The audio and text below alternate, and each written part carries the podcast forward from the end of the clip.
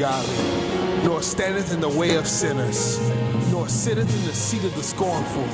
But his delight is in the law of the Lord, and he shall be like a tree planted by the rivers of water. Come worship with us. Enter the denomination of faith, Church of the Living God, 1279 Pickens Road, Leesville, Louisiana, where God is first and people are always.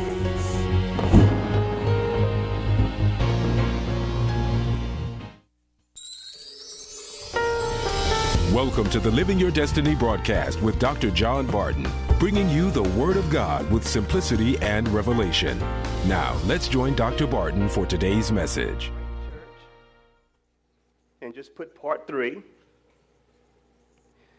And then right underneath that, I want you to put in uh, quotations spiritual watchman. Spiritual watchman. Amen. And we're going to see what the Lord has to say tonight. Praise God. But before I do that, let me um, just kind of review. I want to go to the book of John. There's something that stood out to me as I was studying this in the book of John. The Gospel of John, Big John. You have Big John and you have Little John. Amen. John chapter 21. When you have it, say amen. John, the Gospel of John, chapter 21, verse, verse 15. I just want to start here. Is the point I made in the first part of this teaching, and I want to make it again, but I want to use this illustration. John chapter 21, verse 15 says, So when they had dined, Jesus said to Simon Peter, Simon, son of Jonah, or son of John. Jonah and John is the same, the same name. Lovest thou me more than these? Lovest thou me more than these? Now, Jesus is showing Peter something that Peter has a passion for. He has a passion for fishing. That's how he made his money. That's how his business thrived, is through the fishing industry. And uh, Jesus began to point to what Peter was passionate about and asked him, Do you love me more than this? And so, you know how Peter is. Peter always has an answer because he was a disciple with the big mouth. You know, amen. He, he was going to answer the Lord. And he said unto him, Yes, Lord. You know I love you. God, Jesus, my dog. D A W G, amen. You my pal. I'm with you, Jesus. You my homeboy. And notice what Jesus said Feed my lambs. Feed my lambs. Verse 16, he said to him again, the second time, Simon, son of John, son of Jonah, lovest thou me? He said unto him, Yes, Lord. Didn't you ask me that question before? And didn't I tell you the answer? Yes, I love you. You know I love you. He said unto him, Feed my sheep feed my sheep. Then verse 17, he said unto him the third time. Now I can imagine Peter kind of got vexed. See, the Holy Spirit had not yet been given yet, so he, I can imagine. This is Peter we're talking about. Jesus asked him three times. Remember, when God or Jesus asks a question, it's never for information, it's never to be informed, it's to teach us a lesson. So Jesus asked the third time, Simon, son of Jonah. Do you love me? And Peter was grieved. Didn't I tell you he was grieved? He was grieved because he said unto him the third time, Lovest thou me? And he said unto him, Lord, you know all things. There it is, right there. Jesus is not asking the question to be informed by Peter. Thou knowest that I love you. Jesus said unto him, Feed my sheep. Now, notice we started off talking about prayer. The work of the kingdom cannot be done until you can answer this question Do you really love Jesus? And that's what Jesus wanted to know. Do you really love me? Because everything from this point forward, the way you answer this question will determine what you do in my kingdom. But you cannot do anything in the kingdom of God until you can truly Know or answer within yourself, I love you, Jesus. So, therefore, through that intimate relationship or fellowship that Peter had with Jesus, spiritually speaking, Peter's ministry was born through that. And too many times we're trying to accomplish great things in the kingdom without a personal, intimate fellowship with the, with the Christ of the kingdom. And it's backwards, it's wrong. How many of you can truly say, I love Jesus? Because you won't serve, you won't preach, you won't be able to prophesy, you won't be able to do kingdom work, and all those things are good until you can truly, honestly say, I really do love you, Jesus. And guess what? When you say that, you will be tested with that. Because every warfare in your life is a test of your faith and a test of your love. So, what I want you to understand is that prayer is birth through intimacy with Christ. Do you talk to Him? How, how often do you pray? How often do you give yourself to prayer? How often are you available to fellowship with the Master, or are you too busy to fellowship with Him? Are you so focused on making the mighty dollar that you miss your time with the mighty God? Are you so focused on trying to get a position that you miss the intimate time with Him in order to operate in that position? As a church, we've got to get back to prayer. We've got to get back to prayer. We've got to get back to intercession. We've got to get back to allowing ourselves to be used of the Lord to release the plan and the will of God in the earth. Because outside of prayer, God's Spirit will not move in your life except you have that relationship with Him. Now, I don't know about you, but I want Him in my life.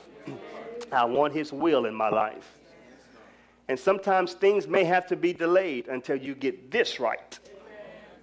Because on the day of Pentecost, the church was not born until they all came together. The 120 had to come together in one mind and one accord. Focus on the same thing, believing for the same thing. Unity will give birth to the supernatural. And I just wonder sometimes why people even drag, you know, and I know we have busy schedules and we have jobs and things of that nature, but how much effort can you put in getting a prayer meeting? How much effort can you, can you put into making sure you're here for prayer? Because it's so important that we set the stage for every service through prayer. Because nothing is going to be accomplished if people's hearts are not ready to receive from God. Amen. Amen. We are called to be a praying church. If we're going to make an impact in this city, if we're going to make an impact in our nation, if, if we're going to make an impact around the world, we need people praying. We need people praying. And last Tuesday we talked about where is the house of God? Jesus said, My house should be called what? A house of prayer. Amen. Where does that house of prayer begin? Does it begin here? It begins right here because you are the house of prayer. Say that. Say, I'm the house of prayer. House of prayer. We can't wait to come here to pray. We have to begin right here to pray. And what we're doing when we come together, we're bringing our prayer lives together. Here's what the Holy Spirit gave me a revelation of spiritual networking. Spiritual networking. I was in a leadership meeting and uh, uh, attending the intercessory prayer part. And the Holy Spirit dropped that in my spirit. You know what's happening here, son? Spiritual networking. He had pastors coming together to pray. And he began to show me that spiritual networking is individuals connecting their anointings for maximized potential, for maximized effort. Think about if you had, think about, Brother Paul, if we had pastors in this city coming together to pray. The network of anointing. That we can just do warfare against the kingdom of darkness. And that's what we call spiritual networking when my prayers join with your prayers. And the Bible says one can put a thousand to flight. Amen. You bad by yourself. But when somebody else tag team along with you, you're much better, you're more dynamic. Two can do what? Put 10,000 to flight. So spiritual networking, and I'm already teaching, amen, is when we come together with our individual anointings and we come into unity. We tag team together and we begin to do warfare. We begin to, amen, uh, place a demand on the heavens. Can you imagine the power that can be in this room with the hundred that we have in here right now? If you would just give yourself to prayer and stop giving yourself to fatigue and I'm tired or I'm depressed or I'm weary or I've been going through, what would happen if you took that energy of feeling sorry for yourself and giving yourself to God so that His Spirit can flood your life? All of your time spent worrying about your bills and worried about yourself and worried about other people could have been invested in prayer. So, yes, I may not be feeling too good right now, but in the name of Jesus, I join in with the prayer. See, that's what I do when I come in. Whoever's praying, I join right along with you.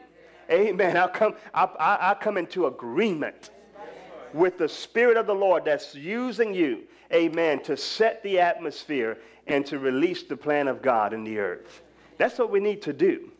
Shake off that, that pettiness. Shake off all that other stuff. The enemy's trying to use things to distract you. Do you love Jesus? If you love him, then you're going to do what he says to do. And he's calling us to prayer. Amen? Amen. Thank you, Lord. Thank you, Father, for that Jesus' name. So let's go into tonight. Amen. I want you to write this down. Uh,